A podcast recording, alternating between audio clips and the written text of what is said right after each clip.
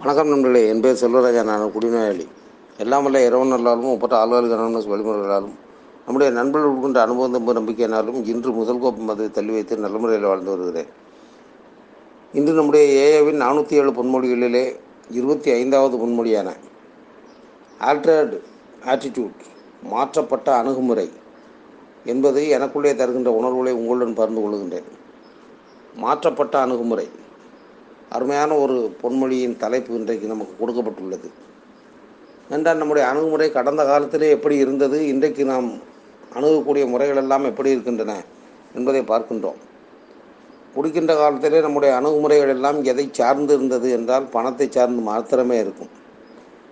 யாரிடமாவது நாம் நெருங்கி செல்கின்றோம் என்றாலே அவளை வைத்து நமக்கு குடிப்பதற்கான பணம் கிடைக்கும் அல்லது குடியே கிடைக்கும் என்கின்ற ஒரு நிலைமை இருந்தால் மட்டும்தான் நாம் யாரோடும் நெருங்கி சென்றிருப்போம். என்றால் நம்முடைய அணுகுமுறைகள் எல்லாமே பணத்தை சம்பாதிப்பதாக இருக்கட்டும் உறவுகளிலே பழகுவதாக இருக்கட்டும் நண்பர்களிடையே பேசுவதாக இருக்கட்டும் எல்லாமே குடியை சார்ந்ததாகத்தான் இருந்தது. ஆனால் எப்பொழுது நம்முடைய அணுகுமுறை மாற்றம் பெற தொடங்கியது என்று இப்பொழுது சிந்தித்தால் நன்றாக புரிந்துவிடும். அலுவலக அனாமஸ் குழுவிலே முதல் நாள் வந்தவுடனேயே இங்கே சொல்லிவிட்டார்கள். மதுவை பொறுத்தவரை நாங்கள் சக்தியற்றோம் என்பதை ஒப்புக்கொண்டோம் என்று. இதுவே முதன் முதலில் தொடங்கப்பட்ட அந்த மாற்றத்திற்கான அணுகுமுறை என்று நினைக்கின்றேன். என்றால் அதுவரை நாம் எங்குமே மதுவை பொறுத்தவரை சக்தியற்றவன் என்று ஒத்துக்கொள்ளவே இல்லையே. மது என்பது எனக்கு ஒரு சுகபோக பொருளாக இருக்கின்றது. அதை நான் இன்னும் மகிழ்ச்சியாக அனுபவிப்பேன் என்பது போன்ற உணர்வில் தான் நம்முடைய கடந்த கால குடிவாழ்க்கை இருந்ததே தவிர ஆளுநருக்கு அனாமஸ் குழுவினுள்ளே வந்து இந்த வாக்கியத்தை கேட்கும் வரை நான் நிச்சயமாக நினைக்கவே இல்லை. மதுவை பொறுத்தவரை நான் சக்தியற்றவன் என்று நினைக்கவே இல்லை. ஆனால் என்னோடு இருந்தவர்கள் அத்தனை பேருக்கும் தெரிந்திருந்தது. நீ குடிக்கும் முறை சரியில்லை குடிக்கின்ற அளவு சரியில்லை குடித்ததன் பின்பு உன்னுடைய செயல்கள் ஒன்றும் சரியில்லை என்றால் நீ தயவு செய்து குடியை விட்டுவிடு என்று கூட பலனில் சொன்னார்கள். என்னுடைய நண்பர்களிலே ஒருவர் சொன்னார் நீ இவ்வளவு அதிகமாக குடிக்காதே குடியை குறைத்துக்கொள் என்று சொன்னார். ஆனால் அவருடைய மனைவி சொன்னார் இல்லை இவர் இவர் குடிக்கின்ற குடிக்கு குறைப்பதெல்லாம் சரியாக வராது விட்டுவிட வேண்டும் என்று சொன்னார். இறுதியில் ஒரு பெரிய ஆச்சரியம் பாருங்கள். யார் சொன்னாரோ அந்த நண்பர் தான் என்னை ஆளுநருக்கு அனானமஸ் குழுவிலே அழைத்து வந்தது. நான் அவருடைய மனைவிக்கும் நன்றி சொன்னேன். எல்லோரும் சொன்னார்கள் குடிப்பதை நிறுத்திவிடு என்று. ஆனால் நீங்கள் ஒருவர் இன்னும் தெளிவாக சொல்லிவிட்டீர்கள். இவர் குறைத்து குடிப்பதெல்லாம் சரி வராது விட்டு விட்டால் தான் சரியாக வருவார் என்று சொன்னீர்கள். அந்த மாற்றம் எனக்குள்ளே வந்தது என்று அவர்களுக்கும் நன்றி சொல்லியிருக்கின்றேன். நினைத்து பார்த்தால் நாம் எப்பொழுது ஆளாளுக்கு அனானமஸ் குழுவிலே வந்தோமோ அப்பொழுது நம்முடைய எண்ணங்களில் மாற்றம் வந்தது செயல்களில் மாற்றம் வந்தது பேச்சிலே மாற்றம் வந்தது எல்லாவற்றிலுமே மாற்றம் வந்துவிட்டது அதான் உண்மை. என்றால் நம்முடைய வாழ்வின் எல்லா அம்சங்களிலும் நாம் எப்படி இருக்க வேண்டும் எப்படி நம்முடைய அணுகுமுறை இருக்க வேண்டும் என்பதை பற்றி சொல்லும் பொழுது நம்முடைய பில்டபிள்யூ அவர்கள் சொல்லி உள்ள ஒரு கருத்தினை நம்பிக்கைக்கு வந்தோம் என்ற புத்தகத்திலே நாம் படிக்கின்றோம். அதாவது கேம் டு பிலீவ் என்ற நம்முடைய ஆங்கில புத்தகத்தின் தமிழாக்கமான நம்பிக்கைக்கு வந்தோம் என்ற புத்தகத்தின் நூற்றி நாற்பத்தி ஏழாவது பக்கத்திலே அந்த கருத்து இருக்கின்றது. நம் வாழ்வின் எல்லா அம்சங்களிலும் என்ற தலைப்பிட்டே சொல்லுகின்றார். மகிழ்வுடன் சேவைப்படும் செய்யப்படும் சேவை. உறுதியுடன் நேரடியாக திரும்பி செலுத்தும் நன்றி கடன்கள். எப்படி? மகிழ்வுடன் செய்யப்படும் சேவை உறுதியுடன் நேரடியாக திருப்பி செலுத்தும் நன்றி கடன்கள். இறை உதவியுடன் பிரச்சனைகளை ஏற்று அவற்றிற்கு தீர்வு காணுதல். வீட்டிலும் உலகிலும் வீட்டிலும் வெளி உலகிலும் நன்மையான ஒரு பொது முயற்சியின் பங்காளிகள். நிபந்தனையின்றி செலுத்தப்படும் அன்பு முழுமையான பலன்களை திரும்ப தரும் என்பதற்கு உதாரண வாழ்க்கை. தனிமையில் நமக்கு நாமே உருவாக்கி கொண்ட சிறைகளிலே இனிமேலும் வாடாமல் இருத்தல்.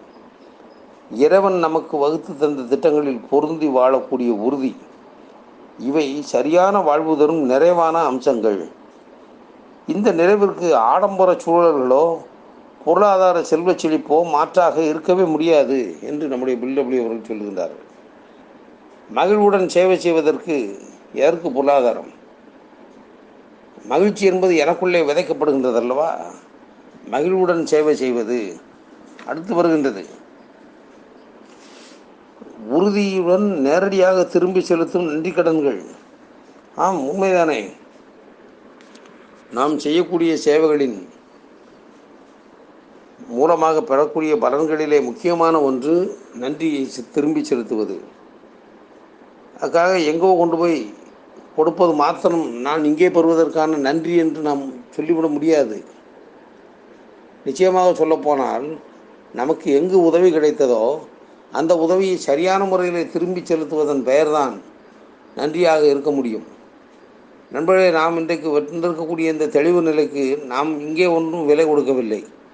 கட்டணமோ பதிவு கட்டணமோ அல்லது வேறு எந்த கட்டணமோ கட்டுப்பாடுகளோ இங்கே நம்முடைய ஆளுநர் அனாமஸ் குழுவில் இல்லை என்பதை தெளிவாக சொல்லிவிட்டார்கள். அப்படி இருக்கும் பொழுது நான் இங்கே வந்து பெற்றுக்கொண்ட இந்த உணர்வுக்கு இந்த நிலைக்கு நான் நன்றி செலுத்த வேண்டும் என்று சொன்னால் நான் என்ன செய்ய வேண்டும் என்பதை தெரிந்து கொள்ள வேண்டியிருக்கின்றது உறுதியுடன் நேரடியாக திருப்பி செலுத்தும் நன்றி கடன்கள். அதோடு இறைவனின் உதவியோடு பிரச்சனைகளை ஏற்று அவற்றிற்கு தீர்வு காணுதல். உண்மைதான நண்பர்களே? நாம் நம்முடைய கடந்த கால வாழ்க்கையிலே நம்மால் செய்து கொள்ள முடியாதவர்களை நமக்கு இறைவன் செய்கின்றார் என்பதை தாமதமாக புரிந்து கொண்டோம். அதற்கு சிறிய உதாரணம் சொல்ல வேண்டும் என்று சொன்னால்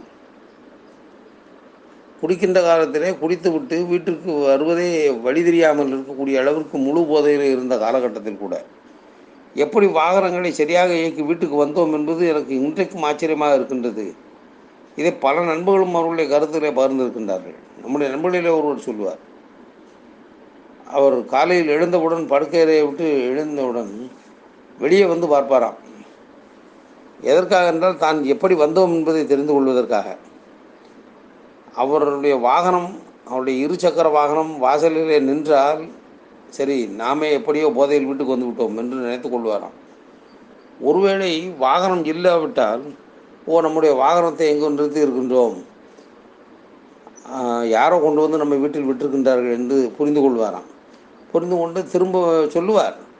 காலையிலேயே மீண்டும் கொஞ்சம் மது கொடுத்ததன் பின்புதான் மூளை வேலை செய்ய தொடங்கும். என்னுடைய வாகனத்தை எங்கே நிறுத்தினேன் என்பது நினைவுக்கு வரும். மீண்டும் சென்று அந்த வாகனத்தை எடுத்துக்கொள்வேன் என்று சொல்வார்.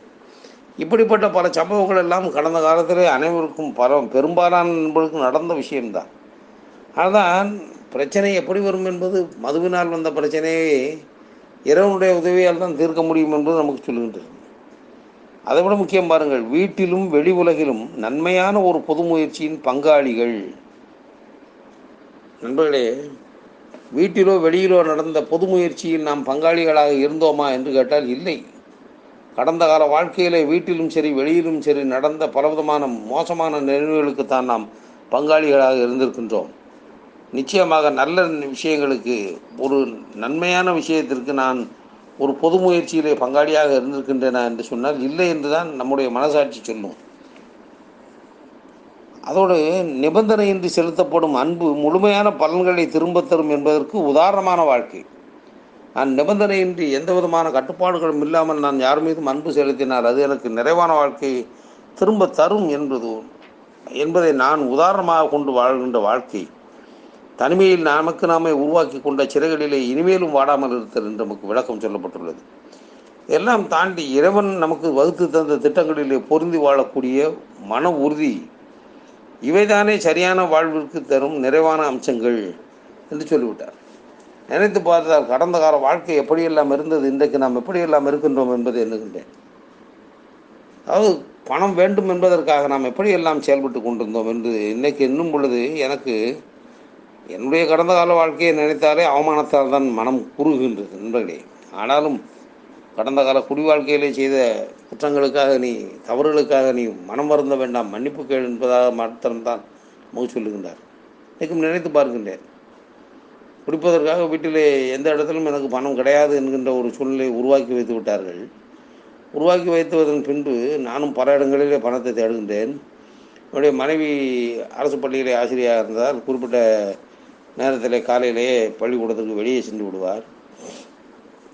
அவர் சென்றதன் பின்பு வீட்டுக்குள்ளே பணம் எங்கே இருக்கின்றது? ஏதாவது உடைகளின் நடுவிலே மறைத்து வைக்கப்பட்டிருக்கிறதா? அல்லது ஏதாவது பாத்திரங்களிலே வைத்திருக்கப்பட்டிருக்கின்றதா என்பதாக எல்லாம் உருட்டி கொண்டே இருப்பது. அதாவது சொல்லுவாள் ஒரு பூனை என்பது எப்படி வீட்டுக்குள்ளே வந்தவுடன் அதற்கான உணவு எங்கே கிடைக்கும் என்று உருட்டி கொண்டே இருக்கின்றதோ அதுபோல் நீ வீட்டை உருட்டி கொண்டே இருக்கின்றாய் என்று சொல்வார் அப்படிப்பட்ட ஒரு நிலையிலே ஒரு நாள் பார்க்கின்றேன் அந்த சேரை இப்பொழுது நினைத்தால் கூட இவ்வளவு மோசமான ஆளாக நாம் இருந்து கொண்டோம் என்று நினைக்கின்றேன். அதாவது பொதுவாக பெண்களுக்கு மாதவிலக்கு என்பது வரும். அந்த நாட்களிலே பயன்படுத்துவதற்காக சில துணிகளை அதாவது நாப்கின் என்று இன்றைக்கு அழைக்கப்படுகின்றதே அந்த பாக்கெட்டுகளை வாங்கி வைத்திருப்பார்கள். அது அவர்களுக்கான தேவை அவர்களுக்கான அவசியம் என்பதற்காக வைத்திருப்பார்கள். ஏதோ நினைவு வருகின்றது அந்த அந்த நாப்கின் பாக்கெட் என்பது அங்கே இருக்கின்றது. திடீரென்று நான் அதற்குள்ளே கையை விட்டு பார்க்கின்றேன். நாப்கின் பாக்கெட் என்பது பணம் வைக்கும் இடமா? நினைத்து பாருங்கள். பணம் என்பது பணம் பையில் இருக்கும் வீட்டிலே இருக்கக்கூடிய அலமாரியிலே பீரோவிலே இருக்கும் அல்லது பூஜை அறையில் இருக்கும் பணம் என்பது அல்லது அதுக்குரிய பெட்டிகளிலே இருக்கும். ஆனால் பாருங்கள் என்னோடு வாழ்ந்த என்னுடைய மனைவி என் மீது இருந்த இந்த பயத்தின் காரணமாக பணத்தை அழித்து விடுவேன் என்கின்ற பயத்தின் காரணமாக தன்னிடமிருந்த பணத்தை தூக்கி ஒரு நாப்கின் பாக்கெட்டுக்குள்ளே வைத்து அதையும் ஒரு பாதுகாப்பான இடத்துல வைத்து விட்டு சென்றிருக்கின்றார். நான் பாருங்கள் அதை எவனாவது பார்ப்பானா? நினைத்து பார்த்தார் பெண்களின் நாப்கின் பாக்கெட்டு எவனாவது தேடி பார்ப்பானா? பார்க்க மாட்டான். அதை கூட விட்டு வைக்காமல் அந்த பாக்கெட்டில் இருந்த பணத்தை எடுத்து அதில் ஒரு குறிப்பிட்ட அளவு பணத்தை மட்டும் ஏதோ போதும் என்று எண்ணிக்கொண்டு இது மாத்திரம் போதும் இன்றைக்கு குடிப்பதற்கு என்று எண்ணிக்கொண்டு எடுத்து சென்று குடித்து அழித்த நாட்கள் இன்றைக்கு அவமானமாக நினைவுக்கு வருகின்றன. மறுக்க முடியாது. என்றால் நம்முடைய கடந்த கால அணுகுமுறை அப்படித்தான் இருந்தது. இன்றைக்கு அணுகுமுறை எப்படி இருக்கின்றது? பிறருக்கு உதவி செய்வது மகிழ்ச்சியாக இருப்பது குடும்பத்திற்கும் உதவியாக இருப்பது எந்த அளவுக்கு நம்மால் பிறருக்கு சேவை செய்ய முடியுமோ அதை செய்வது என்பதான அணுகுமுறை இன்றைக்கு நமக்குள்ளே மாற்றம் பெற்று உள்ளது. உண்மைதான். ஆனால் நண்பர்களே அணுகுமுறை மாற்றம் என்பது மிக முக்கியமானது. ஒரு சிறிய கதை நினைவுக்கு வருகின்றது. அக்பரும் பீர்பாலும் அரசவையில் இருந்த காலகட்டத்திலே ஒரு இரண்டு மனிதர்களை பிடித்து கொண்டு வந்து முன்னால் நிறுத்துகின்றார்கள். அப்பொழுது என்ன நடந்தது என்று கேட்டார்கள். கேட்டவுடன் ஒரு குறிப்பிட்ட இடத்துல வைத்திருந்த பொற்காசுகளை சிலர் திருடி விட்டார்கள் யாரோ ஒருவர் திருடி விட்டார் அந்த இடத்துல இவர்கள் இருவர் மட்டும்தான் இருந்தார்கள். வேறு யாருமே கிடையாது. இவர்களில் இருவரில் யாரிடம் கேட்டாலும் பணத்தை நான் எடுக்கவில்லை என்று அந்த பொற்காசுகளை பணத்தை நான் எடுக்கவில்லை என்றே சொல்லுகின்றார்கள் எனவே இதை எப்படி கண்டுபிடிப்பது என்று எங்களுக்கு தெரியவில்லை என்று அழைத்து வந்திருக்கின்றோம் என்றார்களாம் காவலர்கள். உடனே மன்னர் கேட்கின்றார் சரி யார் எடுத்தீர்கள் என்று மாற்றி மாற்றி கேள்வி கேட்டால் அங்கே பதில் இல்லை. யாரும் நாங்கள் எடுக்கவில்லை நாங்கள் எடுக்கவில்லை என்றுதான் இரண்டு பேரும் மாற்றி மாற்றி சொல்கின்றார்கள். இருவரும் சொல்வதை பார்த்தால் உண்மை போல தான் தெரிகின்றது. உடனே பீர்பாலை கூப்பிட்டு கேட்டாராம் மன்னர்? ஆம் இப்படி இருவருமே நான் எடுக்கவில்லை என்று சொல்கின்றார்களே உண்மையில் பணத்தை யார் தான் எடுத்திருப்பார்? இதை பற்றி எப்படி கண்டுபிடிக்கலாம்? உனக்கு ஏதாவது யோசனை வருகின்றதா என்று கேட்டாராம்.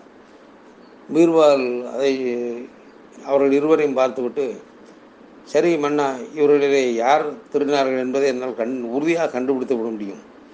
அது முன்பு ஒன்றே ஒன்று இவர்கள் இரண்டு பேரும் தங்களுக்கு முன்பாக குப்புறப்படுத்திக் கொள்ள வேண்டும். கைகளை தலைக்கு மேலே நீட்டி வைத்துக் கொள்ள வேண்டும். நான் சில மந்திரங்களை சொல்லப் போகின்றேன். சொன்னதன் பின்பு உண்மையான குற்றவாளி யார் என்று எனக்கு தெரிந்துவிடும். அந்த குற்றவாளிக்கு ஒரு தண்டனை கொடுப்பேன். அதை நீங்கள் ஏற்றுக்கொள்ள வேண்டும் என்று சொன்னாராம். ஆ சரி பரவாயில்லை. உண்மையான குற்றவாளி என்றால் நீ தண்டிப்பதற்கு உனக்கு அதிகாரம் கொடுத்து விட்டேன். நீ செய் என்று சொன்னவுடன் அந்த இரண்டு பேரையும் குப்புறப்படுக்க சொல்லியிருந்தார்கள் அவர்கள் கைகளை தலைக்கு மேல் நீட்டியவாறே முகத்தை தரையில் புதை தரையிலே வைத்தவாறு படுத்து கொண்டிருக்கின்றார்கள் அடுத்தவுடன் ஒரு சில நிமிடங்கள் கழிந்தவுடன் பீர்பால் திடீரென்று சொன்னாராம் ஆ திருடனை கண்டுபிடித்து விட்டேன். காவலாளி சீக்கிரம் வா. இந்த திருட்டு பயலின் தலையை வெட்டி விடு என்று சொன்னாராம். சொன்னவுடன் படுத்திருந்த இரண்டு பேரில் ஒருவன் சடார் என்று துள்ளி குதித்து எழுந்து ஐயையோ ஐந்தே ஐந்து பொற்காசுகளை திருடினேன். அதுக்கு தலை வெட்டும் அளவுக்கு கொடூரமான தண்டனையா? என்று கதறி எழுதானாம். இதை எதற்காக இப்பொழுது நினைவுக்குப்படுத்துகின்றேன் என்று சொன்னால் சாலையிலே நடந்து சென்று கொண்டிருக்கும்போது யாராவது யாரையாவது பார்த்து டே என்று கூப்பிட்டால் அது ஏதோ என்னைத்தான் சொல்வதாக நினைத்து கொண்டு அலறி அடித்து ஓடிய காலகட்டங்கள் எல்லாம் உண்டு. அதெல்லாம் ஒரு பக்கம் இருக்கின்றது. ஏனென்றால் இன்றைக்கு அப்படி கூப்பிடுவதற்கும் ஆளுகள் இல்லை. அப்படி கூப்பிட்டாலும் கூட நம்மை யார் டே என்று கூப்பிட போகிறார்கள் என்ற உணர்வு நமக்குள்ளும் வந்துவிட்டது. நினைத்து பார்த்தால் வாழ்க்கை இன்றைக்கு பெரிய மாற்றத்தை தந்திருக்கின்றது நண்பர்களே. அணுகுமுறையிலே மாற்றத்தை கொண்டு வந்திருக்கின்றது. அந்த மாற்றம் தான் நம்முடைய எண்ணம் செயல் பேச்சு அத்தனையிலுமே மாற்றத்தை கொண்டு வந்திருக்கின்றது. ஆனால்தான் ஆல்காலிக் அனானமஸ் ஏஏ என்பதை இன்றைக்கு சுருக்கமாக ஆல்டர்டு ஆட்டிடியூட் என்று கூட சொல்லியிருக்கின்றார்கள் என்றால் அது மிகவும் பொருத்தமான ஒரு விஷயம்தான் நண்பர்களே. அந்த வகையில் பார்க்கும் பொழுது நாம் தொடர்ந்து ஆல்காலிக் அனானமஸ் குழுவினுடைய பயணம் செய்யும் பொழுது நம்முடைய வாழ்க்கையை ஒவ்வொரு நாளும் மாற்றப்பட்ட அணுகுமுறையின் மூலமாக மிக உன்னதமான நிலைக்கு கொண்டு செல்ல முடியும் என்று நான் உணர்ந்து கொள்கின்றேன். இந்த உணர்வுகளை உங்களுடன் பகிர்ந்து கொள்ள வாய்ப்பு கொடுத்த இறைவனுக்கும் பொறுமையோடு கேட்ட நண்பர்களுக்கும் நன்றி கூறும் முடித்துக் கொள்கின்றேன். நன்றி வணக்கம்.